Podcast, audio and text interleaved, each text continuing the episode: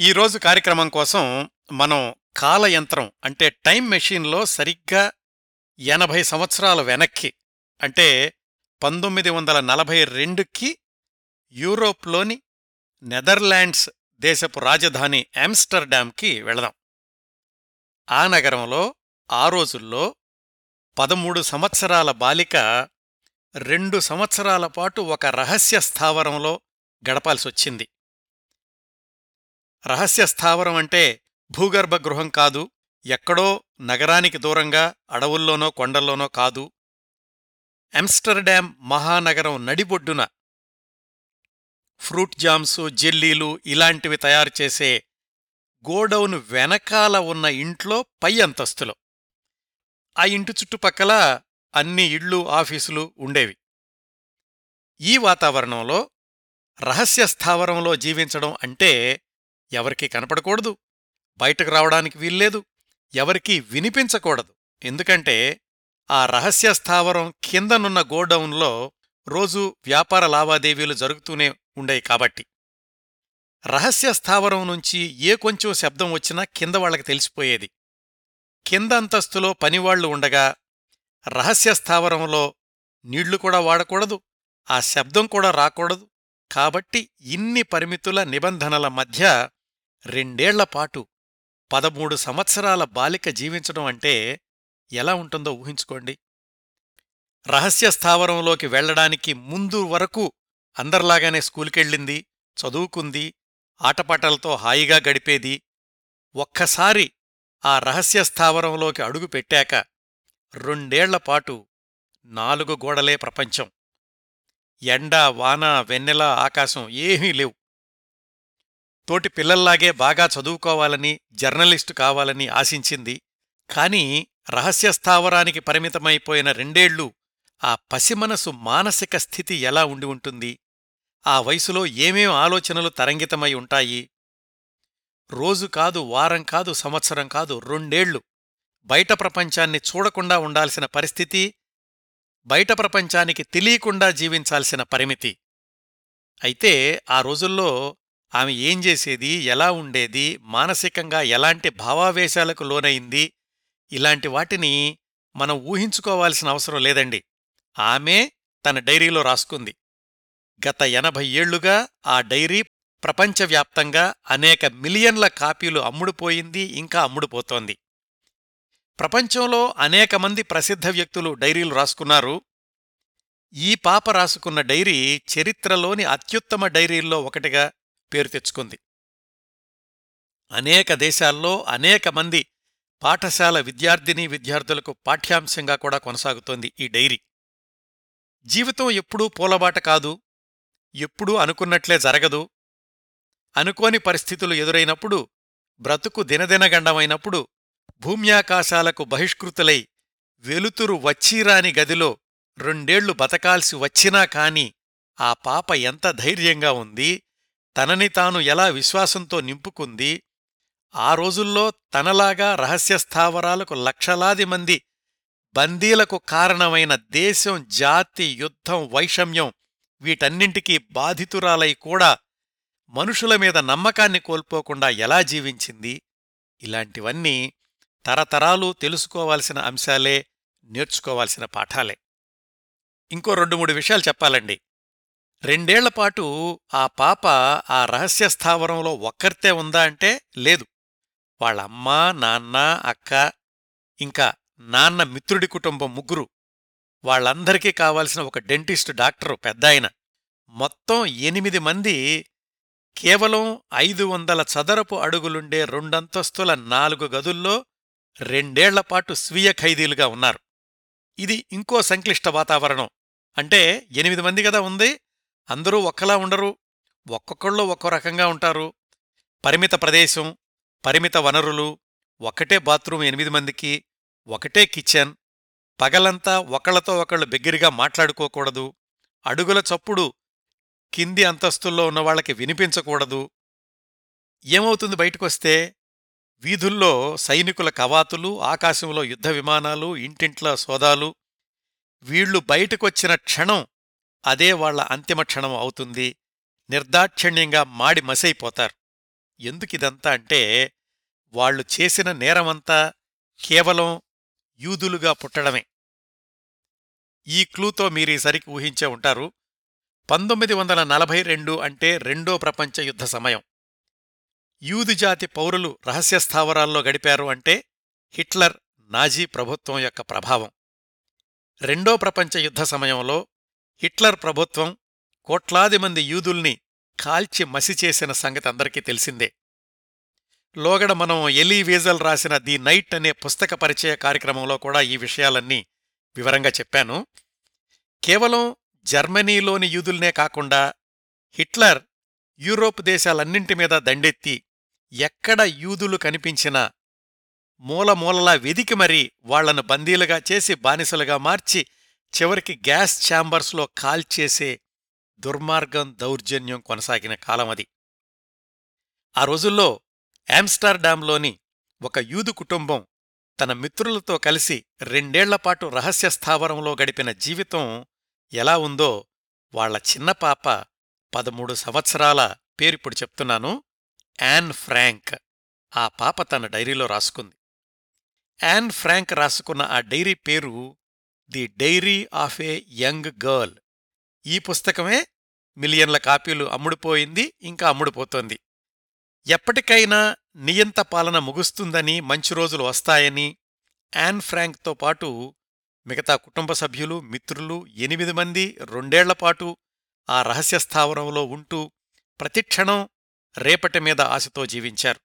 పంతొమ్మిది వందల నలభై రెండు నుంచి పంతొమ్మిది వందల నలభై నాలుగు దాకా. దురదృష్టవశాత్తు రెండేళ్ళ తర్వాత నాజీ సైన్యానికి పట్టుబడక తప్పలేదు. ఒక్కొక్కరు ఒక్కొక్క రకంగా ఆ తర్వాత కొద్ది నెలలకే పంతొమ్మిది వందల నలభై ఐదులో ప్రాణాలు కోల్పోయారు. ఒక్క యాన్ ఫ్రాంక్ తండ్రి తప్ప. ఆ మిగిలిన తండ్రి కూతురు రాసిన డైరీలను వెలుగులోకి తీసుకొచ్చాడు. తాము రెండేళ్ళు జీవించిన ఆ ఇంటిని అందులోని రహస్య గదుల్ని కూడా కూలగొట్టకుండా కాపాడుకోగలిగాడు. ఆయన చేసిన ప్రయత్నాల వల్లే ఇప్పటికూడా ఆ ఇల్లు ఆమ్స్టర్డామ్ నగరం నడిబొడ్డున యాన్ ఫ్రాంక్ హౌస్ అనే పేరుతోటి పర్యాటక ప్రదేశంగా ఉంది. నెదర్లాండ్స్లోని అత్యధిక ప్రజాదరణ పొందిన పర్యాటక ప్రదేశాల్లో మూడవ స్థానంలో ఉంది ఈ యాన్ ఫ్రాంక్ హౌస్. గత ఎనభై ఏళ్ళుగా యాన్ ఫ్రాంక్ మిగతా కుటుంబ సభ్యులు ఆ రెండేళ్ళల్లో గడిపిన రహస్యపు జీవితం గురించి పరిశోధనలు జరుగుతున్నాయి. హిస్టోరియన్స్ అంటే చరిత్రకారులు పరిశోధనలు జరుపుతూనే ఉన్నారు. రెండేళ్ళు అంటే పంతొమ్మిది వందల నలభై రెండు జులై నుంచి పంతొమ్మిది వందల నలభై నాలుగు అగస్టు దాకా ఎవరికీ తెలియకుండా జీవించగలిగిన వాళ్ళని హిట్లర్ సైన్యానికి పట్టించిందెవరు ఆ నమ్మకద్రోహం చేసిందెవరు? అనే అంశం మీద కూడా పరిశోధనలు జరిగాయి. తన పదమూడు సంవత్సరాల వయసులో రహస్య జీవితంలో డైరీ వ్రాయడం ప్రారంభించి నాజీలకు చిక్కే కొద్ది రోజుల ముందు వరకు అంటే తన పదిహేను సంవత్సరాల వరకు డైరీ వ్రాసి ఆ తర్వాత సంవత్సరం పదహారేళ్ళైనా నిండకుండానే దయనీయమైన పరిస్థితుల్లో కన్నుమూసిన యాన్ ఫ్రాంక్ గురించి బోలెడన్ని సినిమాలు నాటకాలు డాక్యుమెంటరీలు వచ్చాయి. వాటిలో చాలా వరకు కూడా యూట్యూబ్లో ఉన్నాయి. మీరందరూ చూడొచ్చు. ఇంతకీ యాన్ ఫ్రాంక్ కుటుంబ నేపథ్యం ఏమిటి? యూదులు అని తెలుసుకున్నాం ఇప్పటికేను. వాళ్ళ అమ్మా నాన్న ఏం చేసేవాళ్ళు ఆ రహస్య స్థావరంలోకి ఎలా వెళ్ళారు మరి వాళ్ళకు కావలసిన ఆహార పదార్థాలు ఇలాంటి వాటినన్నింటినీ ఎవరు సరఫరా చేసేవారు? రెండేళ్ళు పై అంతస్తుల్లో వాళ్ళు ఉండి క్రింది అంతస్తుల్లో పనివాళ్ళు ఉన్నప్పటికీ బిజినెస్ నడుస్తున్నప్పటికీ ఎవ్వరికీ తెలియకుండా ఎలా ఉండగలిగారు? ట్వంటీ ఫోర్ బై సెవెన్ రెండు ఇరుకు అంతస్తులకే పరిమితమైపోయిన ఆ ఎనిమిది మంది దినచర్య ఎలా ఉండేది? యాన్ ఫ్రాంక్ తన డైరీలో రాసుకున్న ఉద్విగ్నభరితమైన ఉదంతాలేమిటి? ఈ వివరాలన్నీ తెలుసుకుంటుంటే ఒక సస్పెన్స్ థ్రిల్లర్ సినిమా చూసినట్లుంటుందండి. అదే ఈనాటి మన టాక్ షో. మొత్తం ఎనిమిది మంది రెండేళ్ళు ఆ సీక్రెట్ ప్లేస్లో ఉన్నప్పటికీ ఆ వివరాలన్నీ తెలిసింది యాన్ ఫ్రాంక్ డైరీని పట్టే కాబట్టి వీటన్నింటికీ కేంద్ర బిందువుగా యాన్ ఫ్రాంక్ చరిత్రలో నిలిచిపోయింది. ఇప్పుడు పూర్తి వివరాల్లోకి వెళదాం. అందుకోసం యాన్ ఫ్రాంక్ తల్లిదండ్రుల దగ్గర ప్రారంభించాలి. యాన్ ఫ్రాంక్ నాన్న పేరు ఒట్టో ఫ్రాంక్. ఆయన పుట్టింది పెరిగింది జర్మనీలోని ఫ్రాంక్ఫర్ట్లో. హైస్కూల్ చదువయ్యాక ఒక బ్యాంకులో కొంతకాలం పనిచేశాడు. మిత్రుడి సహకారంతోటి రెండు మూడేళ్ళు న్యూయార్క్లో మేసీస్ డిపార్ట్మెంటల్ స్టోర్లో కూడా పనిచేశాడు. మొదటి ప్రపంచ యుద్ధ సమయంలో జర్మనీ ప్రభుత్వం ఆజ్ఞల మేరకు యుద్ధంలో పాల్గొన్నాడు. ఎవరిదంతా? యాన్ ఫ్రాంక్ వాళ్ళ నాన్న ఓట్టో. ఆ తర్వాత ఓట్టో వాళ్ళ నాన్న స్థాపించిన బ్యాంకులో పనిచేసి వాళ్ళ నాన్న చనిపోయాక అన్నదమ్ములతో కలిసి ఆ బ్యాంకు నడిపాడు పదిహేనేళ్ళపాటు తన ముప్పై ఆరేళ్ళ వయసులో పంతొమ్మిది వందల ఇరవై ఐదులో ఎడిత్ అనే పాతికేళ్ళ యువతిని వివాహం చేసుకున్నాడు. ఆమె కూడా వ్యాపార నేపథ్యం ఉన్న కుటుంబం నుంచి వచ్చిన అమ్మాయే. ఒట్టో ఫ్రాంక్ ఎడిత్ ఫ్రాంక్ వీళ్ళ ప్రథమ సంతానం పంతొమ్మిది వందల ఇరవై ఆరు ఫిబ్రవరిలో జన్మించింది ఆ పాప పేరు మార్గో. ఆ తర్వాత మూడేళ్ళకు ఈనాటి మన ఎపిసోడ్ కథానాయిక యాన్ ఫ్రాంక్ జన్మించింది. ఆమె పూర్తి పేరు ఎన్నాలియిస్ మరియా ఫ్రాంక్. అందుకే ఆమె డైరీల్లో యాన్ ఎం ఫ్రాంక్ అని సంతకం చేసుంటుంది ఒట్టో ఎడిత్ వాళ్ళిద్దరిది కూడా చాలా ఉన్నత మధ్యతరగతి కుటుంబం. యూది జాతికి చెందిన వాళ్ళే అయినా మతభావాలు ఎక్కువగా ఉండేవి కాదు. అందరితో కలిసిపోయేవాళ్ళు దేనికి లోటులేని కుటుంబం. కూతుళ్ళిద్దరికీ ఏది కావాలంటే అది సమకూర్చేవాళ్ళు ఫ్రాంక్ఫర్ట్లో వాళ్ళు పంతొమ్మిది వందల ముప్పై ప్రాంతాల్లో నివసించిన ఇళ్ళు ఇప్పటికూడా ఉన్నాయి. పంతొమ్మిది వందల ముప్పై మూడులో జర్మనీలో నాజీ పార్టీ అధికారంలోకి వచ్చాక జర్మనీ జాతకంతో పాటుగా ప్రపంచ జాతకమే మారిపోయింది. యూదు జాతి నిర్మూలన కోసం కంకణం కట్టుకున్న హిట్లర్ జర్మనీలోని యూదు జాతి పౌరులందర్నీ గుర్తించి వాళ్ళని కాన్సంట్రేషన్ క్యాంప్స్లోకి తరలించడం వాళ్ళతోటి వెట్టిచాకిరీ చేయించుకోవడం తర్వాత వాళ్ళని గ్యాస్ ఛాంబర్స్లో కాల్చేయడం ఇలాంటివన్నీ జరిగాయి కదా? హిట్లర్ అధికారంలోకి వచ్చిన తొలి ఆరు సంవత్సరాల్లో అంటే పంతొమ్మిది వందల ముప్పై మూడు నుంచి పంతొమ్మిది వందల ముప్పై తొమ్మిది దాకా మూడు లక్షల మంది పైగా యూదులు జర్మనీ వదిలి వేరే దేశాలకు పారిపోయారు. వాళ్ళల్లో మొదటి దశలోనే అంటే పంతొమ్మిది వందల ముప్పై మూడులోనే జర్మనీ వదిలి నెదర్లాండ్స్కి వలస వెళ్ళాడు ఒట్టో. అక్కడ ఒపెక్టా అనే కంపెనీకి మేనేజింగ్ డైరెక్టర్గా ఉద్యోగం వచ్చింది. ఆ కంపెనీ వాళ్ళు జాము జెల్లీ ఇలాంటి వాటిల్లో ఉపయోగించే ఒక విధమైన రసాయన పదార్థాన్ని పండ్ల నుంచి వేరు చేసి అమ్ముతూ ఉండేవాళ్ళు ముందుగా ఒట్టో ఎమ్స్టర్డామ్ వెళ్ళి ఆ కంపెనీ వ్యవహారాలవి చూసుకుని అద్దె ఇల్లు తీసుకున్నాక కుటుంబాన్ని ఫ్రాంక్ఫర్ట్ నుంచి ఆమ్స్టర్డామ్కి తీసుకెళ్ళాడు అంతవరకు సవ్యంగానే గడిచింది. అప్పటికీ ఇంకా నెదర్లాండ్స్ మీద హిట్లర్ కన్ను పడలేదు. ఆమ్స్టర్డామ్లో కూడా యూదు జాతీయులు ఎక్కువగా ఉన్న ప్రాంతాల్లో నివసించేవాళ్ళు ఈ ఒట్టో ఎడిత్తు పిల్లలిద్దరు. పంతొమ్మిది వందల ముప్పై నాలుగులో వాళ్ళంతా ఆమ్స్టర్డామ్ చేరుకునే సమయానికి యాన్ వయసు ఐదేళ్ళు అక్కడే స్కూలుకెళ్ళడం మొదలుపెట్టింది అక్కతో కలిసి. మొదట్లో డచ్ భాష కాస్త కష్టం అనిపించినా తొందరలోనే దాన్ని నేర్చుకుని చిన్నప్పటినుంచి కూడా చురుకైన విద్యార్థినిగా పేరు తెచ్చుకుంది యాన్. బాల్యమంతా చాలా హాయిగా అందంగా గడిచింది. ఒట్టో అంటే యాన్ వాళ్ళ నాన్నకి ఆమ్స్టర్డామ్లోని ఒపెక్టాలో అనుభవం వచ్చాక అక్కడ పనిచేస్తూ ఉండగానే పెక్టాకాన్ అని సొంతంగా ఒక కంపెనీ పెట్టుకున్నాడు. దాని తరఫున మూలికలు పచ్చళ్ళలో వేసే మసాలాలు ఇలాంటివి అమ్మేవాడు. ఆ కంపెనీకి సలహాదారుడిగా మరొక యూదు జాతీయుణ్ణి తీసుకున్నాడు. ఆయన పేరు హెర్మన్ వ్యాన్ పాల్. ఆ తర్వాత పంతొమ్మిది వందల నలభై రెండు నలభై నాలుగుల్లో యాన్ కుటుంబం అంతా రహస్య స్థావరంలో ఉన్నప్పుడు ఈ హెర్మన్ కూడా తన భార్యా కొడుకుతో కలిసి వాళ్ళతో పాటు రెండేళ్ళున్నాడు.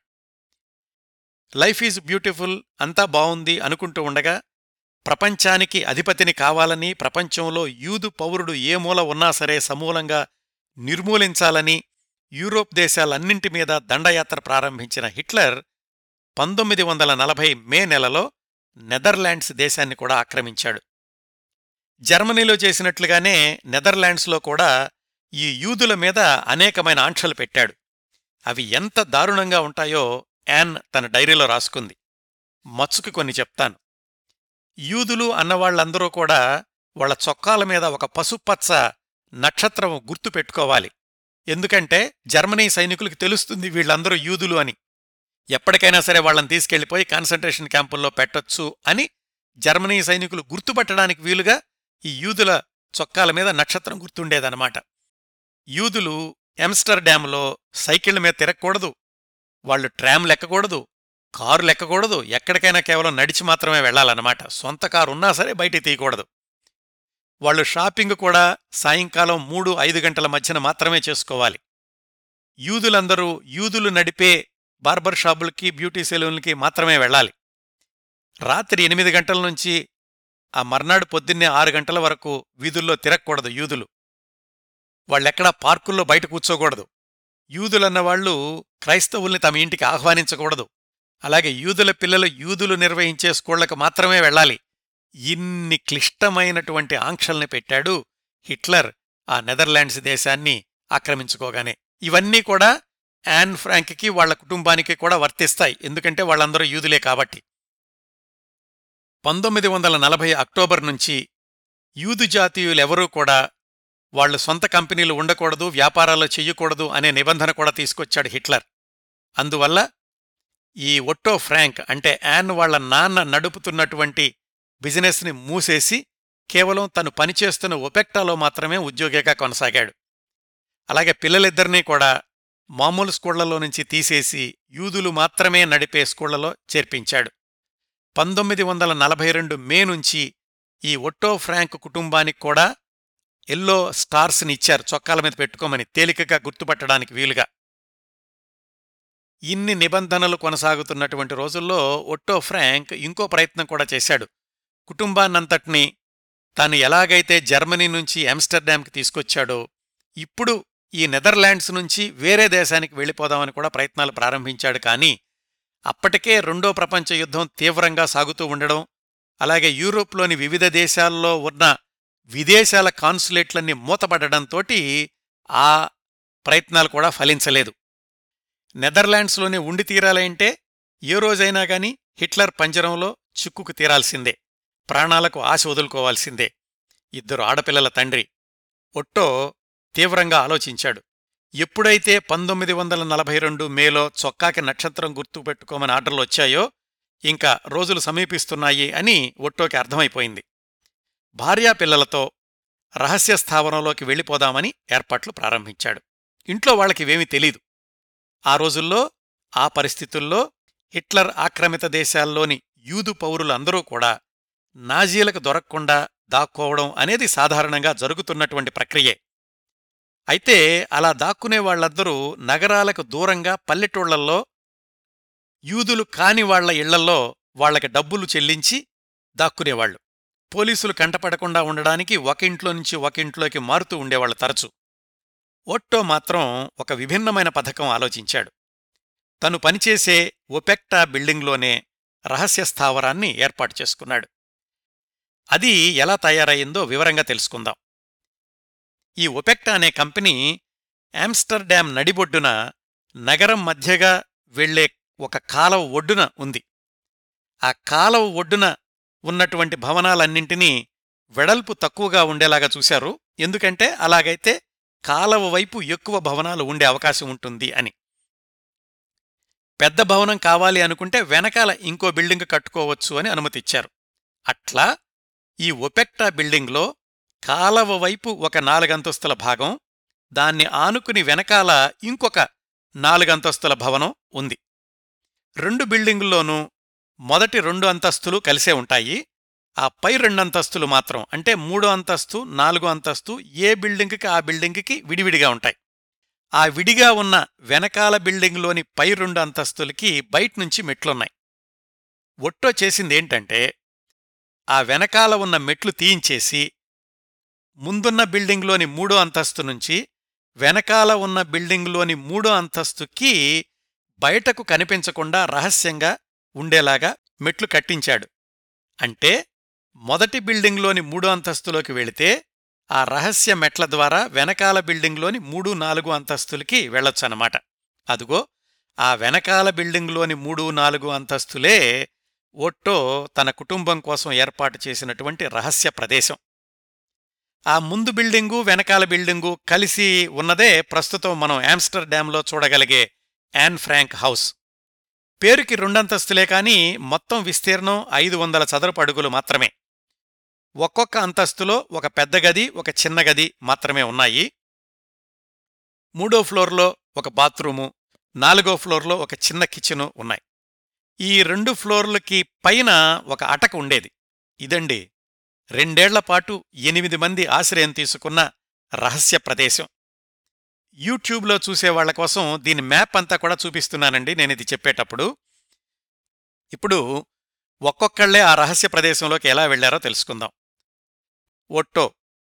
రోజురోజుకీ భయంకరంగా తయారవుతున్న హిట్లర్ దారుణాలను చూసి ఎంత త్వరగా వీలైతే అంత త్వరగా రహస్య ప్రదేశంలోకి వెళ్ళిపోవాలనుకున్నాడు ఓట్టో తన కుటుంబ సభ్యులతో కలిసి. కానీ కుటుంబ సభ్యులెవరికీ కూడా తన ప్రణాళిక గురించి వివరించలేదు. పంతొమ్మిది వందల నలభై రెండు జూన్ ఇరవై యాన్ ఫ్రాంక్ పుట్టినరోజు. ఏం కావాలి అని అడిగితే ఒక నోట్బుక్ కొనిపెట్టమని అడిగింది. ఎరుపు తెలుపు గీతలున్న తెల్ల కాగితాల బౌండ్ పుస్తకాన్ని కొనిపెట్టారు యాన్కి ఆమె తల్లిదండ్రులు. అది చూడగానే దాంట్లో దినచర్య వ్రాసుకోవాలి అనిపించింది యాన్ ఫ్రాంక్కి వెంటనే ఆ రోజే దినచర్య రాయడం కూడా మొదలుపెట్టేసింది ఆ పుస్తకంలో. ఇప్పుడు మనం చదువుతున్న ది డైరీ ఆఫ్ యంగ్ గర్ల్లో మొదటి ఎంట్రీ పంతొమ్మిది వందల నలభై రెండు జూన్ పన్నెండో తేదీతోటి ఉంటుంది. అప్పుడే పదమూడు సంవత్సరాలు నిండిన అమాయకమైన బాల్యం భవిష్యత్తు గురించి ఎన్నో ప్రణాళికలు ఇవన్నీ కూడా ఆ డైరీలో రాసుకుంటూ వచ్చింది. అయితే ఆ ఆశలన్నీ మరొక మూడేళ్ళలో బూడిదలో కలిసిపోతాయని తాను ఈ లోకం నుంచి అంతర్ధానం అయిపోతానని ఆ పసిప్రాయానికి ఏమాత్రం తెలియని ఊహించలేని క్షణాలు అవన్నీ. పంతొమ్మిది వందల నలభై రెండు జులై ఐదు. పిల్లలకి స్కూల్ నుంచి రిపోర్ట్లొచ్చినాయి పర్వాలేదు మంచి మార్కులే వచ్చాయి. పిల్లలిద్దరిని బయటికి తీసుకెళ్ళాడు తండ్రి. వాళ్ళకి చెప్పేశాడు తొందరలోనే మనం రహస్య ప్రదేశంలోకి వెళుతున్నాము అని. ఎందుకు నాన్న ఇప్పుడే ఎందుకు వెళుతున్నాం అని అడిగింది యాన్ ఫ్రాంక్. ఇప్పుడు మనల్ని జర్మన్ సైనికులు ఏ క్షణమైనా పట్టుకెళ్ళిపోవచ్చు. వాళ్ళ చేతుల్లోకి చిక్కి చనిపోవడం కంటే దాక్కోడానికి ప్రయత్నాలు చేయడం మంచిది. మిమ్మల్ని రక్షించుకునే బాధ్యత నాది అంటూ పిల్లలిద్దరినీ దగ్గర తీసుకున్నాడు ఒట్టో ఫ్రాంక్. ఎప్పుడు వెళదాం నాన్న అని అడిగింది యాన్ ఫ్రాంక్. సమయం వచ్చినప్పుడు చెప్తాను కదా అంతవరకు మీరు హాయిగా స్వేచ్ఛగా ఆడుకోండి మళ్ళీ ఇలాంటి గాలి వెలుతురు చూడలేమేమో అన్నాడు ఒట్టో ఫ్రాంక్. అలా కాసేపు సరదాగా బయట తిరిగి ఇంటికొచ్చేసి విశ్రాంతి తీసుకుంటున్నాడు ఒట్టో పిల్లలతో కలిసి. ఇంతలో బయట్నుంచి ఎవరో తలుపు కొట్టినటువంటి శబ్దం అయ్యింది. తీసి చూశారు జర్మన్ సైనికులు ఒక ఆర్డర్ తెచ్చారు. పదహారేళ్ళ వయసున్న పెద్దమ్మాయి మార్గోని అన్నీ సర్దుకుని రెండు మూడు రోజుల్లో వచ్చేసి వర్క్ క్యాంపులో రిపోర్టు చేయమన్న ఆర్డర్ అది. వర్క్ క్యాంపుకి వెళ్ళడం అంటే ఇంకక్కడ్నుంచి జర్మనీలోని కాన్సంట్రేషన్ క్యాంప్కి అక్కడ్నుంచి గ్యాస్ ఛాంబర్లోకి మాడిమసైపోవడానికి. ఇంక సమయం లేదు. ఒక్కరోజు ఆలస్యమైనా జర్మన్ సైనికులు దాడి చేసి అందర్నీ తీసుకెళ్ళిపోయే ప్రమాదం ఉంది. అంతకుముందు చాలా రోజుల్నుంచి ఎప్పుడు వీలైతే అప్పుడు ఎన్ని వీలైతే అన్ని బట్టలు సామాన్లు రహస్య స్థావరంలోకి చెరుస్తూ ఉన్నాడు ఒట్టో ఫ్రాంక్. పంతొమ్మిది వందల నలభై రెండు జులై ఐదు రాత్రి భార్యాపిల్లలకి పథకం అంతా కూడా వివరించాడు. వాళ్ళింట్లో ఒక పిల్లిని పెంచుకుంటున్నారు. పక్కింట్లో వాళ్ళకి ఒక ఉత్తరం రాసిపెట్టాడు ఆ పిల్లిని జాగ్రత్తగా చూసుకోమని. యాన్ ఫ్రాంక్ చేతికొచ్చినవన్నీ తన హ్యాండ్ బ్యాగ్లో పెట్టుకుంది. తన డైరీ కొన్ని ఫోటోలు కొన్ని పుస్తకాలు ఇలాంటివన్నీ. పొద్దున్నే ఇంకా చిరుచీకట్లు ఉండగానే అపార్ట్మెంట్లోంచి బయటకొచ్చేసి రెండు కిలోమీటర్ల దూరంలో ఉన్న రహస్య స్థావరం వైపు నడక ప్రారంభించారు. ఎందుకంటే యూదులు బస్సులు ఎక్కకూడదు అనే నిబంధన ఉంది కాబట్టి నడిచి తీరాల్సిందే. పెద్దమ్మాయి మాత్రం సైకిల్ తీసుకుంది. జోరున వర్షం. పక్కవాళ్ళు వీళ్ళను చూసి జాలిపడ్డారే కాని ఏమాత్రం సహాయం చెయ్యకూడనటువంటి పరిస్థితి. ఖాళీ చేసిన అపార్ట్మెంట్ అంతా చిందరవందరగా వదిలేశారు. ఎందుకంటే హఠాత్తుగా వెళ్ళిపోయారు అని బయట వాళ్ళకు తెలియడానికి. స్విట్జర్లాండ్ వెళ్ళిపోతున్నాము అని ఉత్తరం కూడా రాసిపెట్టారు ఒకటి రెండు కిలోమీటర్లు అలా వర్షంలో నడిచాక ఓట్టో ఏర్పాటు చేసిన రహస్య స్థావరానికి చేరుకున్నారు. అదే కదా ఉపెక్టో కంపెనీ బిల్డింగు వెనకాల భాగంలోని మూడో అంతస్తులోకి. అదే చివరిసారి వాళ్ళు బయటగాలి పీల్చడం భూమ్యాకాశాలను చూడ్డం. మరొక రెండేళ్ళపాటు వెలుతురు కూడా సరిగా రాని ఆ రహస్య ప్రదేశమే వాళ్ళ నివాసం అయింది. ఆఫీసులో వర్కర్లు ఎవరూ రాకముందే ఎవరికీ తెలియకుండా ఆ రోజు రహస్య ప్రదేశంలోకి వెళ్ళగలిగారు. అయితే ఇక్కడ మనకు అనుమానం రావాలి. ఎవరికీ తెలియకుండా రహస్య ప్రదేశంలో ఉన్నారు సరే. మరి కింద పగలంతా పనివాళ్ళు ఉండగా వాళ్ళకెవరికీ తెలియకుండా ఎలాంటి జాగ్రత్తలు తీసుకున్నారు? మరి వీళ్ళకి రోజూ ఆహార పదార్థాలు ఎలా వెళ్ళేవి ట్రాష్ అంతా బయటికెలా వెళ్ళేది వీటన్నింటికీ స్పష్టమైన సమాధానాలున్నాయండి. ఉపెక్టా కంపెనీకి మేనేజర్గా పనిచేసిన రోజుల్లోనే ఓట్టో ఫ్రాంక్ అంటే యాన్ తండ్రి తన దగ్గర పనిచేసేవాళ్ళని చాలా ఆత్మీయంగా చూసుకుంటూ ఉండేవాడు. అందరిలోనూ మంచి పేరు తెచ్చుకున్నాడు. తనతో పనిచేసిన వాళ్ళల్లో ఒక నలుగురు ఇద్దరు మగవాళ్ళు ఇద్దరు ఆడవాళ్ళు వాళ్ళు ఓట్టో కుటుంబానికి సహాయం చేసే బాధ్యతలు తీసుకున్నారు. వీళ్ళు నలుగురు డచ్ దేశస్థులే ఎవరూ యూదులు కాదు. ఒకవైపు హిట్లర్ క్రూరత్వం మెడమీద కత్తిలాగా వేలాడుతూ ఉంటే ఈ నలుగురు ఓట్టో ఫ్రాంక్ కుటుంబాన్ని కవచంలాగా కాపాడారు. వీళ్ళ నలుగురితో పాటు వీళ్ళల్లోని ఒక అమ్మాయి భర్త ఇంకో అమ్మాయి తండ్రి కూడా ఓట్టో కుటుంబానికి సహాయం చేశారు. రెండేళ్ళపాటు వాళ్ళంతా రహస్య ప్రదేశంలో భద్రంగా ఉన్నారు అంటే అందుకు ప్రధాన కారణం కూడా ఈ నలుగురు. రోజూ ఆఫీసులో పనిచేస్తూ మిగతా పనివాళ్ళకి అనుమానం రాకుండా చూస్తూ సమయం దొరికినప్పుడు రహస్య ద్వారం గుండా పైకి వెళ్ళి వాళ్ళకు కావాల్సినవి అందించి రావడం ఇది అంత ఆషామాషి వ్యవహారమేం కాదు. ఎక్కడ చిన్న పొరపాటు జరిగినా అందరికీ ప్రాణాపాయమే. వీళ్ళందరి పేర్లు కూడా కొంచెం మార్చి రాసింది యాన్ ఫ్రాంక్ తన డైరీలో. ఎందుకంటే ఒకవేళ పట్టుబడినా వాళ్ళ గురించి ఎవరికీ తెలియకూడదు అని. ఇంకా వాళ్ళు ఏమేమి సహాయం చేశారో తర్వాత వివరంగా చెప్తాను. ఇదండి ఇంత సాహసం తర్వాత ఒట్టో ఫ్రాంక్ భార్య ఎడిత్ పెద్దమ్మాయి మార్గో చిన్నమ్మాయి మన ఎపిసోడ్ కథానాయిక యాన్ ఫ్రాంక్. వీళ్ళందరూ కలిసి పంతొమ్మిది వందల నలభై రెండు జులై ఆరున రహస్య స్థావరంలోకి అడుగుపెట్టారు. ఇక్కడ్నుంచి యాన్ ఫ్రాంక్ అప్పుడప్పుడు రాసిన డైరీలోని విశేషాలను బట్టి ఆ రెండేళ్ళలో జరిగిన కొన్ని సంఘటనలు తెలుసుకుందాం. ఈ డైరీ ఉత్తరాల రూపంలో ఉంటుంది. కిట్టి అనే ఊహాజనిత స్నేహితురాలికి యాన్ ఫ్రాంక్ ప్రతిరోజూ రాసిన విశేషాలన్నమాట. ఎప్పటికైనా స్వేచ్ఛా ప్రపంచంలోకి వెళతాను. సాధారణ జీవితం గడిపే రోజొస్తుంది అప్పుడు నేనొక జర్నలిస్టుని కావాలి. ఈ డైరీలోని పేజీలతో ఒక నవల ప్రచురించాలి. ఇన్నిన్ని కలలు కంది యాన్. యాన్ కుటుంబ సభ్యులు ఆ రహస్య ప్రదేశంలోకి వెళ్ళిన వారం రోజులకి ఓట్టో మిత్రుడి కుటుంబం కూడా అక్కడికి చేరుకుంది. వాళ్ళు భార్యాభర్తలు వాళ్ళ అబ్బాయి పీటర్. ఆ కుర్రాడి వయసు పదహారు సంవత్సరాలు. అంటే ఇప్పుడు ఆ రెండు అంతస్తుల్లో మొత్తం ఏడుగురు సభ్యులయ్యారు. ఒక్కొక్క అంతస్తులో రెండు గదులు ఒకటి పెద్దది ఒకటి చిన్నది ఉన్నాయని తెలుసుకున్నాం కదా. మూడో అంతస్తులోని పెద్ద గదిలో యాన్ ఫ్రాంక్ వాళ్ళ అమ్మా నాన్న పడుకునేవాళ్ళు చిన్న గదిలో యాన్ ఫ్రాంక్ వాళ్ళ అక్క మార్గో పడుకునేవాళ్ళు పైన నాలుగో అంతస్తులో పెద్ద గదిలోనేమో ఓట్టో మిత్రుడు అతని భార్య నివసిస్తే నాలుగో అంతస్తులోని చిన్న గదిలో వాళ్ళ అబ్బాయి పీటర్ పడుకునేవాడు. పీటర్ గదిలో నుంచి పైన అటక మీదకి వెళ్ళడానికి మెట్లున్నాయి. వీళ్ళంతా అందులోకి చేరుకోగానే చేసిన మొదటి పని కిటికీలకి దళసరి కట్టెన్లు కట్టేయడం. ఆ బిల్డింగుకి అటూ ఇటూ ఉన్న బిల్డింగుల్లో కూడా షాపులున్నాయి. నెమ్మది నెమ్మదిగా రహస్య స్థావరానికి ఒంటరి జీవితానికి అలవాటు పడ్డారు ఆ ఏడుగురు. పంతొమ్మిది వందల నలభై రెండు నవంబర్ పదహారున ఆ ఏడుగురికి ఇంకొకరు వచ్చి చేరారు. అతని పేరు ఫ్రిడ్జ్ పెఫర్. అతను ఒక డెంటిస్టు. యాన్ వాళ్ళకి సహాయం చేసే నలుగురిలో ఒకళ్ళకి ఆయన డాక్టర్. ఆమె ద్వారా ఈ రహస్య స్థావరంలోకి వచ్చి చేరాడు ఆ డాక్టర్ గారు. అప్పటికే రెండంతస్తుల్లోని నాలుగు గదుల్లో అందరూ సర్దుకున్నారనుకున్నాం కదా మరి అతనెక్కడుండాలి యాన్ వాళ్ళ అక్క మార్గో వాళ్ళ అమ్మా నాన్న ఉన్న గదిలోకి మారితే ఆయనేమో ఈ చిన్నపిల్ల యాన్ ఉన్న గదిలోకి వచ్చాడు. ఆయన వచ్చిన దగ్గర నుంచి యాన్ మీద విసుక్కుంటూ ఉండేవాడు. పెద్దవాడు చాదస్తం అంతా క్రమశిక్షణగా ఉండాలనుకునేవాడు. యాన్ ఏమో చిన్నపిల్ల అతడు అర్థం చేసుకునేవాడు కాదు. చీటికి మాటికి వాళ్ళ అమ్మకి చాడీలు చెప్పేవాడు. యాన్ని వాళ్ళమ్మ చివాట్లు పెడుతూ ఉండేది. వెళ్ళిన మొదట్లోనే యాన్ తన డైరీలో రాసుకుంది. అమ్మకంటే నాన్నే తనంటే ఇష్టపడుతూ ఉండేవాడని. నేనేమో చిన్నపిల్లని అక్కేమో పెద్ద మనిషిలాగా ఉండేది అమ్మేమో నన్ను కూడా అక్కలాగా ఉండమని కేకలేస్తూ ఉండేది అని. మామూలు జీవితాల్లో అయితే ఇలాంటి చిన్న చిన్న సమస్యలు వచ్చినప్పుడు పక్కవాళ్ళతో మాట్లాడడమో లేదా బయటకెళ్ళి సర్దుకోవడమో జరుగుతూ ఉండేది. కానీ ఇప్పుడు ఇరవై నాలుగు గంటలు ఆ చిన్న గదుల్లోనే గాలి వెలుతురు రాని పరిస్థితుల్లోనే ఉండిపోవడం అంటే మానసికంగా కూడా ఎన్ని సమస్యలు వచ్చి ఉండేయో ఊహించుకోవచ్చు.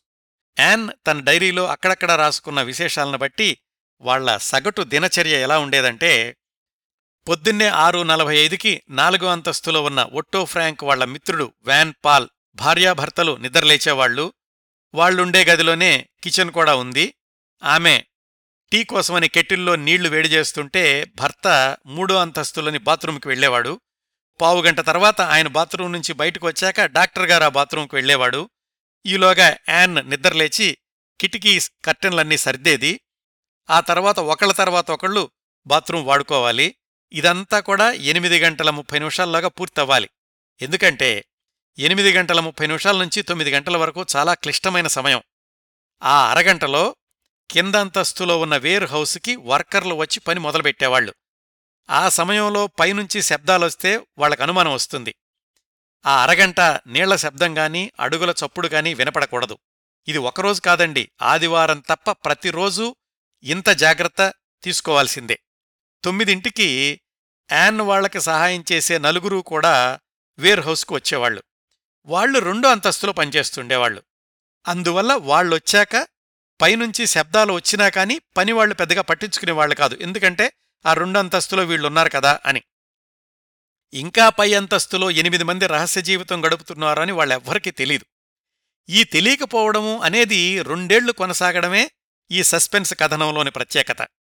అక్కడ్నుంచి మధ్యాహ్న భోజన సమయం దాకా ఆ రహస్య ప్రదేశంలో పిల్లలు చదువుకుంటుంటే పెద్దవాళ్ళు వంట ఏర్పాట్లలో ఉండేవాళ్ళు పన్నెండున్నరకి గోడౌన్లో పనిచేసే వర్కర్లు భోజనానికి వెళ్ళినప్పుడు యాన్ వాళ్ళకి సహాయం చేసేవాళ్ళు రహస్య ద్వారం గుండా పైకొచ్చి ఆహార పదార్థాలు అవి ఇస్తుండేవాళ్ళు కొన్నిసార్లు వాళ్ళతోనే కలిసి భోజనం చేసేవాళ్ళు సహాయకులు నలుగురిలో ఒకళ్ళు మాత్రం కింద ఆఫీసులోనే ఉండి ఎవరికైనా అనుమానం వస్తోందేమోనని నిరంతరం అప్రమత్తంగా ఉండేవాళ్ళు ఒంటిగంట పదిహేను నిమిషాలకి భోజనం అయ్యాక సహాయం చేయడానికి వచ్చిన వాళ్ళు చడీ చప్పుడు లేకుండా కిందకెళ్ళిపోయేవాళ్ళు రహస్య స్థావరంలోని ఎనిమిది మందిలో కొంతమంది మధ్యాహ్నం నిద్రపోయేవాళ్ళు నాలుగింటికి లేచి మళ్ళీ రాత్రి భోజనానికి ఏర్పాట్లు. ఐదున్నరకి గ్రౌండ్ ఫ్లోర్లోని వర్కర్లందరూ ఇంటికెళ్ళిపోయేవాళ్ళు సహాయకుల్లో ఒకరు అందరూ వెళ్ళిపోయారా లేదా అని నిర్ధారణ చేసుకునేవాళ్ళు అందరూ వెళ్ళిపోయాక ఈ ఎనిమిది మందికి కాస్త వెసులుబాటుండేది. అప్పుడు వాళ్ళ కింద ఫ్లోర్లో కూడా రావచ్చన్నమాట. అలా కింద ఆఫీసులో రేడియో వినడం అక్కడ బాత్రూం వాడుకోవడం చేస్తుండేవాళ్ళు ఆ రాత్రి సమయంలోనే యాన్ వాళ్ళ నాన్న ఓటో కింద ఆఫీసులోకొచ్చి వ్యాపార సంబంధమైనటువంటి ఉత్తరాలు రాయడం ఇలాంటివన్నీ చేస్తుండేవాడు. రాత్రి తొమ్మిది ప్రాంతంలో కింద ఆఫీసంతా ఖాళీ చేసి మనుషులు వచ్చెళ్ళిన ఆనవాళ్ళు కూడా లేకుండా చేసేసి అందరూ పైకెళ్ళిపోయేవాళ్ళు రాత్రి భోజనాలయ్యాక కిటికీలన్నీ దళసరి తెరలతోటి కప్పేసి ఫర్నిచర్ అంతా అటు ఇటు సర్ది ఎవరి గదుల్లో వాళ్ళు పడుకునేవాళ్ళు రెండేళ్ళు ప్రతిరోజూ ఒకే విధంగా ఇలాగే గడిచింది. ఆదివారాలు వర్కర్లు రారు కాబట్టి ఎవరైనా కింద ఆఫీసుకొచ్చి కొంచెం గాలి పీల్చుకోవచ్చు. ఇలా ఉండేదండి వాళ్ళ జీవితం. ఈ విశేషాలన్నీ కూడా యాన్ ఫ్రాంక్ డైరీ రాయబట్టి తర్వాత రోజుల్లో బయట ప్రపంచానికి తెలిసింది. వీళ్ళకి సహాయం చేసిన వాళ్ళు నలుగురు అని చెప్పుకున్నాం కదా వాళ్ళ గురించి తెలుసుకుందాం. వాళ్ళల్లో ఒక ఆమె పేరు మియప్. రహస్య స్థావరంలో నివసించే వాళ్ళందరికీ ఆహార పదార్థాలు సరఫరా చేయడం బయటనుంచి పుస్తకాలు వాళ్ళకి చేరవేయడం ఇలాంటి పనులన్నీ చేస్తుండేది. యాన్ ఫ్రాంక్ కుటుంబ జీవితంలో ఈ మియప్ అనే ఆమె పోషించిన పాత్ర చాలా కీలకమైంది. ఆ తర్వాత రెండేళ్ళకి యాన్ ఫ్రాంక్ కుటుంబాన్ని హిట్లర్ సైనికులు అరెస్టు చేసి తీసుకెళ్ళినప్పుడు ఆ సైనికులు చిందరవందరగా విసిరేసిన యాన్ ఫ్రాంక్ డైరీని సేకరించి భద్రపరిచింది ఈ మియప్ అనే మహిళే. ఆమె ఆ రోజు ఆ పనిచేసి ఉండకపోతే ఇన్ని వివరాలు ప్రపంచానికి తెలిసుండే కాదు. ఆమె నూటొక్క సంవత్సరాలు జీవించి రెండువేల పదిలో మరణించింది. మొత్తం అక్కడ రహస్య స్థావరంలో ఎనిమిది మంది వాళ్ళ కోసం సహాయం చేసిన వాళ్ళు నలుగురు.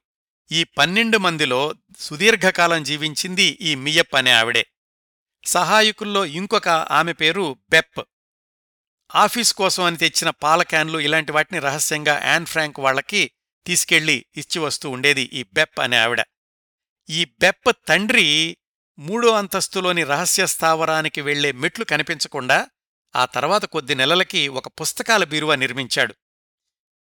చూడ్డానికి మామూలు పుస్తకాల బీరువాలా ఉంటుంది కాస్త బలంగా తిప్పితే ఆ రహస్య స్థావరంలోకి పైకి వెళ్ళడానికి మెట్లు కనిపిస్తాయి. యాన్ ఫ్రాంక్ అక్క మార్గో ప్రైవేటుగా చదువుకోవడానికి ఈ బెప్ అనే ఆవిడ సహాయం చేస్తూ ఉండేది. తన పేరు మీద కరస్పాండెన్స్ కోర్సులకి ఫీజు కట్టి ఆ పుస్తకాలు తీసుకెళ్ళి రహస్యంగా మార్గోకి ఇస్తూ ఉండేది. సహాయకుల్లో మిగతా ఇద్దరు మగవాళ్ళు ఒకళ్ళేమో రహస్య స్థావరం నుంచి ట్రాష్ బయటికి తీసుకెళ్ళేవాళ్ళు ఇంకొకళ్ళేమో అప్పుడప్పుడు వాళ్ళ దగ్గరికెళ్ళి కూర్చుని ధైర్యం చెప్తుండేవాడు. మళ్ళీ రహస్య స్థావరంలోని ఎనిమిది మంది విషయానికొస్తే రోజులన్నీ ఒకేలాగా ఉన్నప్పటికీ సమస్యలు తప్పేది కాదు. యాన్ వాళ్ళ అమ్మకి నాలుగో అంతస్తులో ఉండే ఆవిడికి చిన్న చిన్న తగాదాలు వస్తూ ఉండేవి ఎవరు వంట చేయాలి? లేకపోతే నువ్వెక్కువ సరుకులు వాడేస్తున్నావంటే నువ్వెక్కువ సరుకులు వాడేస్తున్నావని ఇలాంటి సమస్యలేవో రోజు వస్తూ ఉండేవి యాన్ వయసు పదమూడు సంవత్సరాలు వాళ్ళ అక్క వయసు పదహారు సంవత్సరాలు నాలుగో అంతస్తులో ఉండే అబ్బాయి పీటర్ వయసు పదహారు సంవత్సరాలు. సహజంగానే ఆ వయసులో ఉండే ఆకర్షణలు ప్రేమలు రాగద్వేషాలు ఉండేవి యాన్కి ఆ పీటర్కి మధ్యలో. ఎవరిది ఏకాంత జీవితం కాదు అందరూ అక్కడే ఉండేవాళ్ళు ఒక్కొక్కసారి యాన్ పీటర్ గదిలో నుంచి మెట్లెక్కి అటక మీదకెళ్ళి అక్కడ కూర్చుని కిటికీలో నుంచి వీధిలోకి చూస్తూ ఉండేది. ఆ రెండోళ్ళు కూడా యాన్ ఫ్రాంక్కి కనిపించిన బయట ప్రపంచం ఆ కొంచెం మాత్రమే. ఆ అటక కిటికీ ఎదురుగుండా ఒక పెద్ద చెట్టు ఉండేది. ఆ చెట్టు గురించి కూడా యాన్ ఫ్రాంక్ తన డైరీలో రాసుకుంది. ఈ చెట్టు రెండు వేల పది వరకు సజీవంగానే ఉంది రెండు వేల పదిలో కూలిపోయింది ఆ చెట్టు. యాన్ ఫ్రాంక్ మ్యూజియం చూడ్డానికి వెళ్ళిన వాళ్ళు ఆ చెట్టును కూడా చాలా ఆసక్తికరంగా చూస్తూ ఉండేవాళ్ళు ఆ రెండేళ్ళలో జరిగిన ఒకటి రెండు ప్రమాదకరమైన సంఘటనల గురించి తెలుసుకుందాం. యాన్ ఫ్రాంక్ కుటుంబం మిగతా వాళ్ళు రహస్య ప్రదేశంలోకి చేరిన సంవత్సరం తర్వాత పంతొమ్మిది వందల నలభై మూడులో ఆ బిల్డింగ్ యజమాని ఆ భవనాన్ని అమ్మకానికి పెట్టాడు. అతడికే అసలు తెలీదు బిల్డింగ్ వెనక భాగంలో పైర రెండంతస్తుల్లో ఎనిమిది మంది యూదులు రహస్యంగా జీవిస్తున్నారు అని. పద్నాలుగు వేల గిల్డర్లకి వేరే వాళ్ళు ఆ బిల్డింగ్ కొనుక్కున్నారు. పంతొమ్మిది వందల నలభై మూడు ఫిబ్రవరి ఇరవై ఏడు తేదీతోటి యాన్ ఫ్రాంక్ తన డైరీలో వ్రాసుకుద్దిలాగా ఈ బిల్డింగ్ అమ్మేశారు అన్న విషయం తెలిసి మాకు వెన్నులో వణికి పుట్టింది. ఇంకేముంది? కొత్త యజమాని బిల్డింగ్ సర్వేకొచ్చి మా గురించి కనిపెడితే ఇంక మేమందరం ఇంతే సంగతులు. నాజీలకు పట్టుబడక తప్పదు. అసలే బయట పరిస్థితులు రోజురోజుకి దారుణంగా తయారవుతున్నాయని రేడియోలో వింటున్నాం అని. నిజంగానే ఒకరోజు ఆ కొత్త యజమాని ఆర్కిటెక్ట్తో కలిసి బిల్డింగ్ చూడ్డానికి వచ్చాడు. అదృష్టవశాత్తు ఆ సమయానికి యాన్ వాళ్ళకి సహాయం చేసేవాళ్ళల్లో ఒకరైన క్లైమన్ అనే అతను ఆఫీసులోనే ఉన్నాడు. బిల్డింగ్ అంతా చూపించాడు. ఆ రహస్య స్థావరానికి వెళ్ళే తలుపు దగ్గరకు వచ్చేసరికి అరెరే తాళాలు కనిపించడం లేదు అని తాత్సారం చేశాడు. వాళ్ళు కూడా పర్వాలేదులే తర్వాత చూడొచ్చులే అని వెళ్ళిపోయారు. వాళ్ళు మళ్ళీ రాకపోవడంతోటి యాన్ ఫ్రాంక్ వాళ్ళు ఊపిరి పీల్చుకున్నారు. ఆశ నిరాశల మధ్య ఉత్సాహం నిరుత్సాహాల మధ్య మరొక సంవత్సరం గడిచింది. పంతొమ్మిది వందల నలభై నాలుగు ఏప్రిల్. అప్పటికి యాన్ వాళ్ళు ఎనిమిది మంది ఆ రహస్య నివాసం ప్రారంభమై దాదాపుగా రెండేళ్ళు కావస్తోంది. సూర్యుడు లేడు చంద్రుడు లేడు భూమి లేదు ఆకాశం లేదు బయట గాలి లేదు బయట ప్రపంచం కనిపించదు. అయినా కాని కాలం ఆగదు జీవితం ఆగదు ఏదేమైనా బతుకుబండి సాగాల్సిందే సాగుతుంది అలాగే. పంతొమ్మిది వందల నలభై నాలుగు ఏప్రిల్ పదకొండున యాన్ డైరీలో రాసుకున్న ఒక సంఘటన. ఆ రోజు మంగళవారం ఆ రోజుకు రెండు రోజుల ముందు అంటే ఆదివారం రాత్రి కిందనున్న వేర్ హౌస్లో దొంగలు పడ్డారు. పైనున్న వాళ్ళకి తెలిసింది ఎందుకంటే ఆదివారం పూట వేర్ హౌస్లో ఎవరూ ఉండరు కింద అలికిడైందేంటో చూద్దామని ఈ ఎనిమిది మందిలోని మగవాళ్ళు పెద్దవాళ్ళిద్దరూ కిందకెళ్ళారు అప్పటికే నలుగురు దొంగలు వేర్ హౌస్ తలుపు చెక్క పగలగొట్టి లోపలికొచ్చారు. వేర్హౌస్ అంతా వెతుకుతున్నారు. పైనుంచి వచ్చినటువంటి ఈ మగవాళ్ళను చూసి బెదిరి పారిపోయారు. అయితే అత్యంత ప్రమాదకరమైన దృశ్యం ఏమిటంటే ఆ గ్రౌండ్ ఫ్లోర్లోని తలుపు చెక్క ఊడిపోయింది. దాన్ని అలాగే వదిలేస్తే బయట వాళ్ళకు తెలుస్తుంది ఎవరైనా లోపలికొస్తే ఇంకా ప్రమాదం. ఇద్దరూ కలిసి ఆ తలుపు చెక్కను ఎలాగో పడిపోకుండా నిలబెట్టారు. ఈ తతంగమంతా జరుగుతుంటే బయట గమనించిన వాళ్ళెవరో వీళ్ళ మీదకి టార్చిలెట్టేశారు గబగబా ఆ చెక్కను పెట్టేసి పరుగు పరుగున పైకి తమ రహస్య స్థావరంలోకి వెళ్ళిపోయారు. అదృష్టవశాత్తు ఆ టార్చ్ లైట్ వాసిన వాళ్ళెవరూ వీళ్ళని చూడలేదు. బహుశా వాళ్ళు రిపోర్ట్ చేశారేమో మర్నాడు ఈస్టర్ సోమవారం సెలవు రోజైనా కానీ పోలీసులొచ్చారు వేర్హౌస్ తనిఖీ చేయడానికి. రహస్య ప్రదేశంలో ఉన్న వాళ్ళకి పరిస్థితి అర్థమైపోయింది. పోలీసుల బొట్ల చప్పుడు మూడో అంతస్తు వరకు వచ్చింది. ఎనిమిది మంది నేల మీద పడుకున్నారు. ఊపిరి కూడా గట్టిగా పీల్చకూడదు. ఏం జరగబోతోంది? పోలీసులు పుస్తకాల బీరువా దగ్గరికి వస్తారా? దాన్ని జరిపి చూస్తారా? అలా అయితే రహస్య స్థావరం మెట్లు కనిపిస్తాయి. ఇంకా అదే ఆకర్షణం అవుతుంది అందరికీ. అందర్నీ తమ గుండె చప్పుడే తమను భయపెట్టింది. పోలీసులు పుస్తకాల బీరువా దగ్గర వరకు వచ్చారు. కానీ అది కదులుతుందని కదిలించి చూద్దామని అనుకున్నట్లు లేరు. అక్కడ్నుంచి వెనకెళ్ళిపోయారు ఎనిమిది మందికి కూడా ఇంకా గుండె దడ తగ్గలేదు. ఆ తర్వాత రెండు రోజుల వరకు మామూలు మనుషులు కాలేకపోయారు. వాళ్ళ సహాయకుల్లో ఒకరు వచ్చి ధైర్యం చెప్పేదాకా. ఇన్ని భయంకరమైన ఉదంతాలకు సాక్ష్యం యాన్ ఫ్రాంక్ రాసుకున్న డైరీ. యాన్ డైరీలోని చిట్ట చివరి రోజు పంతొమ్మిది వందల నలభై నాలుగు ఆగస్టు ఒకటి. ఆ రోజు తన ఊహాజనిత మిత్రురాలు కిట్టీకి రాసుకున్న ఉత్తరంలో తన మానసిక స్థితి గురించి మిగతా వాళ్ళందరూ తన గురించి ఏమనుకుంటున్నారు? తాను తన గురించి ఏమనుకుంటోంది? ఎదటి వాళ్ళ అభిప్రాయాలకు తగినట్లుగా తాను మారాలంటే ఎలా? ఇట్లాంటి మానసిక సంఘర్షణ గురించి రాసుకుంది. అప్పటికి రహస్యస్థావర జీవితం మొదలై రెండు సంవత్సరాల నెల రోజులైంది. అదే చిట్ట చివరి ఎంట్రీ యాన్ ఫ్రాంక్ డైరీలో. ఆ తర్వాత మూడు రోజులకు ఆ ఎనిమిది మంది రహస్య జీవితానికి చివరి రోజు. పంతొమ్మిది వందల నలభై నాలుగు అగస్ట్ నాలుగు శుక్రవారం ఉదయం పది గంటలు. యాన్ ఫ్రాంక్ వాళ్ళ రహస్య జీవితం ప్రారంభమైన ఏడు వందల అరవై ఒకటవ రోజు. యాన్ ఫ్రాంక్ వాళ్ళున్న బిల్డింగ్ కింద ఫ్లోర్లో అంటే గ్రౌండ్ ఫ్లోర్లో పనిచేసే వాళ్ళందరూ తమ పనుల్లో బిజీగా ఉన్నారు. అతివేగంగా వచ్చిన నాలుగైదు పోలీస్ వ్యాన్లు ఆ బిల్డింగ్ ముందాగాయి సిల్బర్బర్ అనే డచ్ పోలీస్ అధికారి ఆధ్వర్యంలో డచ్ పోలీసులు జర్మన్ సైనికులు ఆ బిల్డింగులోకి దూసుకెళ్ళారు. గ్రౌండ్ ఫ్లోర్లో ఉన్న వాళ్ళకేం అర్థం కాలేదు. అందరూ నిశ్చేష్టులయ్యారు. వాళ్ళకి పైన రహస్య స్థావరంలో ఎనిమిది మంది దాదాపు రెండేళ్ళుగా ఉంటున్నారు అన్న విషయం తెలీదు. మేనేజింగ్ డైరెక్టర్ విక్టర్ ఎక్కడా అని అడిగారు ఈ వచ్చినటువంటి పోలీసులు. అందరి చేతుల్లో పిస్తోళ్ళు ఎక్కుపెట్టున్నాయి. విక్టర్ అంటే యాన్ వాళ్ళకి సహాయం చేస్తున్న నలుగురిలో ఒకరు. పై ఫ్లోర్లో ఉంటాడు అని చెప్పారు వర్కర్లు. అక్కడికి అంటే రెండో ఫ్లోర్కి దూసుకెళ్ళారు. విక్టర్కి పిస్తోలు గురిపెట్టారు. బిల్డింగ్లో ఫ్లోర్లన్నీ తనిఖీ చెయ్యాలి అన్నారు. మూడో అంతస్తులోకి వెళ్ళాక పుస్తకాల బీరువ దగ్గరికెళ్ళారు. విక్టర్కి పరిస్థితి అర్థమైపోయింది. చుట్టూరా పిస్తోళ్ళు గురిపెట్టిన పోలీసులు నిస్సహాయంగా చూస్తూ ఉండిపోయాడు. పోలీసుల్లో ఒకరు ఆ పుస్తకాల బీరువాని బలవంతంగా పక్కకి తిప్పాడు. ఇంకేముంది? రహస్య స్థావరానికి మెట్లు కనిపించాయి. ఆ సమయానికి పైన వాళ్ళెలా ఉన్నారంటే పిల్లలు చదువుకుంటున్నారు పెద్దవాళ్ళు వంటకి సిద్ధం చేస్తున్నారు హఠాత్తుగా దూసుకొచ్చారు పోలీసులు. వాళ్ళ చేతుల్లో పిస్తోళ్ళు రోజురోజు గండమే అనుకుంటున్న యాన్ వాళ్ళకి నిజంగా గండం ఎదురైన రోజు అదే అని తెలిసిపోయింది. ఏం జరుగుతోందో ఏం జరుగుతుందో అని ఆలోచించే లోపే మూడో అంతస్తులో ఉన్న ఆరుగురిని చేతులు పైకెత్తి వరుసలో నిల్చోబెట్టారు. యాన్ వాళ్ళ నాన్న ఒట్టో నాలుగో అంతస్తులో కుర్రవాడు పీటర్కి పాఠాలు చెప్తున్నాడు. ఒక పోలీస్ ఆఫీసర్ అక్కడికెళ్ళి వాళ్ళిద్దరిని కూడా కిందకి తీసుకొచ్చాడు. మొత్తం ఎనిమిది మందిని బందీలుగా పట్టుకున్నారు. వీళ్ళతో పాటు సహాయకుల్లోని మగవాళ్ళిద్దరిని అంటే విక్టర్ క్లైమన్ వాళ్ళను కూడా బందీలుగా చేశారు. ఆ రెండు అంతస్తులోని సామాన్లన్నీ చిందరవందర చేశారు. ఓట్టో అంటే యాన్ ఫ్రాంక్ వాళ్ళ నాన్న సూట్ కేసులో ఉన్నటువంటి యాన్ డైరీ పేపర్లన్నింటినీ కింద పడేసి వాళ్ళకు కావాల్సిన వాటన్నింటినీ ఆ సూట్ కేసులో వేసుకుని పది మందికి బేడీలు వేసి పోలీసు కేంద్రానికి తరలించారు.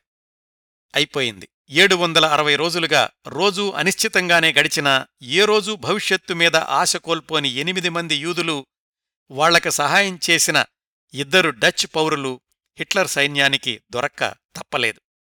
రహస్యస్థావరంలో యాన్ రాసిన డైరీ పేజీలు ఆ ఫ్లోరంతా చిందరవందరగా పడున్నాయి. ఆ తర్వాత వాళ్ళ సహాయకారుల్లో ఒకరైన మియప్ అనే ఆవిడ ఆ చిందరవందరగా పడి ఉన్న యాన్ డైరీ పేజీలని భద్రపరిచింది. అలా జర్మన్ సైనికులకు పట్టుబడ్డ పది మందిని ఒకచోట విచారించారు. ఇంకా ఇలాగా దాక్కున్న యూదులెవరైనా మీకు తెలుసా అని. రెండేళ్ళుగా రహస్య స్థావరంలోనే ఉంటున్నాం కాబట్టి మాకింకెవరితోటి సంబంధం లేదు అని ఓట్టో ఫ్రాంక్ చెప్పాడు. ఎనిమిది మందిని ఒకచోటకి సహాయకులిద్దరిని ఇంకొక చోటకి తరలించారు. వాటిని డిటెన్షన్ సెంటర్లంటారు అక్కడ్నుంచి కాన్సంట్రేషన్ క్యాంపులకి తరలిస్తారన్నమాట. ఈ పది మంది భవిష్యత్తు ఏమైందో తెలుసుకుందాం. ముందుగా ఈ ఎనిమిది మందిని నెల రోజుల తర్వాత పోలాండ్లోని ఆష్విజ్ కాన్సంట్రేషన్ క్యాంప్కి పంపించారు. యాన్ తల్లి ఎడిత్ ఆకలి బాధతోటి అలసటతోటి ఆ క్యాంపులోనే స్త్రీల విభాగంలో పంతొమ్మిది వందల నలభై ఐదు జనవరి ఆరున చనిపోయింది. ఆ క్యాంపులోకి వెళ్ళిన వాళ్ళు చనిపోవడం అనేది తథ్యం. ఎవరైనా బతికి బట్టకట్టారంటేనే వార్త. యాన్ ఫ్రాంక్ని వాళ్ళక్క మార్గోని వేరే క్యాంపుకు పంపించారు. దుర్భరమైన పరిస్థితుల్లో అంటువ్యాధికి గురై ముందుగా అక్క మార్గో ఆ తర్వాత రోజునే యాన్ ఫ్రాంక్ కూడా దారుణంగా చనిపోయారక్కడే. అత్యంత దుర్భరమైన సంగతేమిటంటే వాళ్ళిద్దరూ ఎప్పుడు చనిపోయారో కూడా ఎవరికీ తెలీదు. పంతొమ్మిది వందల నలభై ఐదు ఫిబ్రవరి చివర్లోనో మార్చి మొదట్లోనో చనిపోయి ఉంటారు అని చరిత్రకారుల అంచనా. చనిపోయేసరికి యాన్ ఫ్రాంక్ వయసు పదిహేను సంవత్సరాలు నిండి పదహారవ సంవత్సరం నడుస్తోంది. కలలు కోరికలు ఆశలు ఆశయాలు ఆలోచనలు అన్నీ భగ్నమైపోయాయి. ఆమె రాసిన డైరీల ద్వారా మాత్రం యాన్ ఇంకా ప్రపంచవ్యాప్తంగా కోట్లాది మందికి స్ఫూర్తినిస్తోంది. మిగిలిన ఐదుగురులో నలుగురు వివిధ కాన్సంట్రేషన్ క్యాంపుల్లో చనిపోయారు. పంతొమ్మిది వందల నలభై ఐదు ఏప్రిల్ ముప్పైన హిట్లర్ కూడా చనిపోవడంతోటి రెండో ప్రపంచ యుద్ధం ఒక కొలిక్కి రావడం జరిగింది. అంటే యాన్ ఫ్రాంక్ మరొక్క రెండు నెలలు జీవించి ఉండి ఉంటే ఆ క్యాంపు నుంచి సురక్షితంగా విడుదలయ్యే అవకాశం ఉండేది కాని అది జరగలేదు. వాళ్ళందరిలోనూ ఒక విధంగా అదృష్టవంతుడు ఒక విధంగా దురదృష్టవంతుడు యాన్ ఫ్రాంక్ వాళ్ళ నాన్న ఒట్టో ఫ్రాంక్. అదృష్టవంతుడు ఎందుకంటే తనేనా బ్రతికాడు? దురదృష్టవంతుడు ఎందుకంటే కుటుంబంలో అందర్నీ కోల్పోయాడు? మొత్తం బందీలుగా పట్టుబడిన పది మందిలో బ్రతికి బట్టకట్టింది ఒట్టో ఫ్రాంక్ ఒక్కడే. యుద్ధమేఘాలు తొలగిపోయాక పంతొమ్మిది వందల నలభై ఐదు జులైలో ఆమ్స్టర్డామ్కి తిరిగొచ్చాడు ఒట్టో ఫ్రాంక్. డైరీలను భద్రపరిచిన మియప్ బెప్లు ఓట్టోకి వాటిని అందజేశారు. ఒకసారి మళ్ళీ తామందరం రెండేళ్ళు గడిపిన రహస్య ప్రదేశానికి వెళ్ళి చూసుకున్నాడు. ఎవ్వరూ లేరక్కడ. ప్రతి గదిని తడిమి చూసుకున్నాడు. భార్యా పిల్లలు అందరూ అంతర్ధానమయ్యారు ఆ రెండంతస్తుల్లోనూ అనంతమైన శూన్యం భయంకరమైన నిశ్శబ్దం. ఏడవడానికి కన్నీళ్ళు కూడా ఇంకిపోయాయి. తనలో తనే కుమిలిపోయాడు. కూతురు జ్ఞాపకాలను బతికించుకోవాలనుకున్నాడు. మొట్టమొదటిసారిగా ఆ డైరీని డచ్ భాషలో పంతొమ్మిది వందల నలభై ఏడులోనే నెదర్లాండ్స్లో ప్రచురించాడు వాళ్ళ నాన్న. మూడేళ్ళలోనే ఐదుసార్లు రీప్రింట్కి వెళ్ళింది ఆ డైరీ. అక్కడ్నుంచి జర్మనీ ఫ్రాన్స్ యూకే యుఎస్ ప్రపంచ దేశాలన్నింటిలోనూ వివిధ భాషల్లో అనువాదాలు పబ్లిష్ అయ్యాయి ఇంకా అవుతూనే ఉన్నాయి. ఉపోద్ఘాతంలో చెప్పినట్లే ఈ డైరీ ఆధారంగా అనేక నాటకాలు సినిమాలు డాక్యుమెంటరీలు కూడా వచ్చాయి. వాళ్ళు రెండేళ్ళు ఉన్నటువంటి ఆ బిల్డింగ్ కూడా కూలగొట్టే పరిస్థితులొచ్చినప్పుడు ఒట్టో ఫ్రాంక్ ఆ భవనాన్ని కాపాడుకోగలిగాడు. ఆ ఇల్లే యాన్ ఫ్రాంక్ హౌస్గా ఇప్పటికి ప్రపంచవ్యాప్తంగా ఉన్న అనేక మంది పర్యాటకుల్ని ఆకర్షిస్తోంది. ఆమ్స్టర్డామ్ వెళ్ళిన వాళ్ళెవరైనా సరే తప్పనిసరిగా చూసేది ఈ యాన్ ఫ్రాంక్ హౌస్. అక్కడికి వెళ్ళనేని వాళ్ళు ఇంటర్నెట్లో వర్చువల్ టూర్లో కూడా చూడొచ్చు. యాన్ వాళ్ళ నాన్న ఓట్టో ద్వితీయ వివాహం చేసుకుని స్విట్జర్లాండ్కి వలస వెళ్ళిపోయాడు పంతొమ్మిది వందల ఎనభైలో తన తొంభై సంవత్సరాల వయసులో చనిపోయాడు.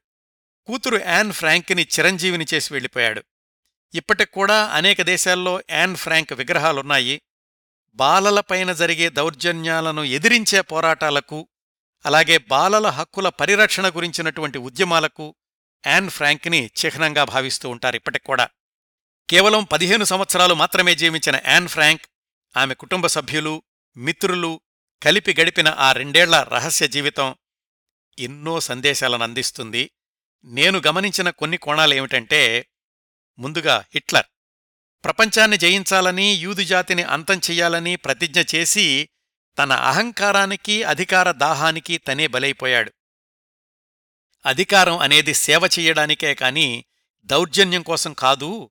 అధికారం దౌర్జన్యాలకు కొలువైనప్పుడు హిట్లర్కి పట్టిన గతే పడుతుంది అని చరిత్ర పదే పదే నిరూపించిన సత్యం.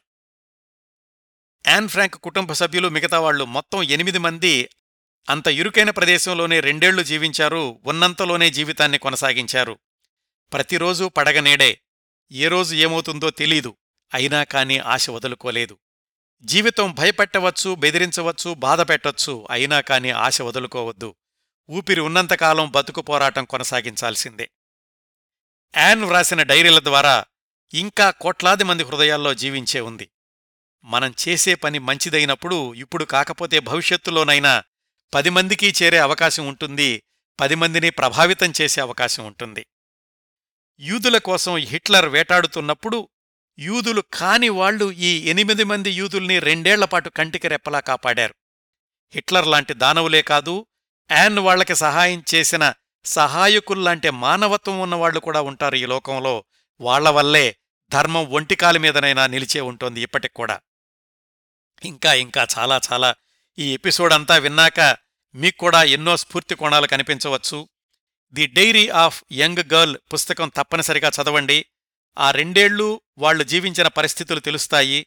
ఆ పరిస్థితుల్లో వాళ్ళ భావోద్వేగాలు అర్థమవుతాయి. పుస్తకం చదవడం పూర్తయ్యాక వేడి నిట్టూర్పు విడవక తప్పదు. ఈ కార్యక్రమానికి ముగింపులో ఒక కొసమెరుపు. ఇంతకీ రెండేళ్ళపాటు అంత భద్రంగా జీవించగలిగిన ఆ ఎనిమిది మందిని పోలీసులకు పట్టించిందెవరు? ఆ రోజుల్లో యూదుల ఆచూకీ చెప్పిన వాళ్ళకు హిట్లర్ సైన్యం బహుమతులిస్తుండేవాళ్ళు ఆ డబ్బులకి ఆశపడి కొంతమంది నమ్మిన యూదుల్ని మోసం చేస్తూ ఉండేవాళ్ళు పోలీసులకు పట్టిస్తుండేవాళ్ళు మరి యాన్ ఫ్రాంక్ కుటుంబ విషయంలో ఎవరు ఈ ద్రోహం చేశారు అని గత కొన్ని దశాబ్దాలుగా పరిశోధనలు కొనసాగుతున్నాయి. చిట్ట చివరికి క్రిందటి నెలలో అంటే రెండు వేల ఇరవై రెండు జనవరిలో పరిశీలకులు దానికి కారణం ఒక వ్యక్తి అని నిర్ధారించారు. అతని పేరు ఆర్నాల్డ్ అని. ఆమ్స్టర్డామ్లో లాయర్గా పనిచేస్తూ ఉండేవాడని అతను తన కుటుంబాన్ని కాపాడుకోవడం కోసం యాన్ ఫ్రాంక్ కుటుంబం గురించి సైన్యానికి కబురు అందించాడని ఒక వార్త వచ్చింది. అయితే ఇది నిజం కాదని వాస్తవానికి ఆ సమయంలో ఆర్నాల్డ్ కుటుంబం కూడా సైన్యం అధీనంలోనే ఉందని కొన్ని ఖండనలు కూడా వచ్చాయి. మరి వేచి చూడాలి ఈ పరిశోధనలు ఇంకా ఎన్ని మలుపులు తీసుకుంటాయో.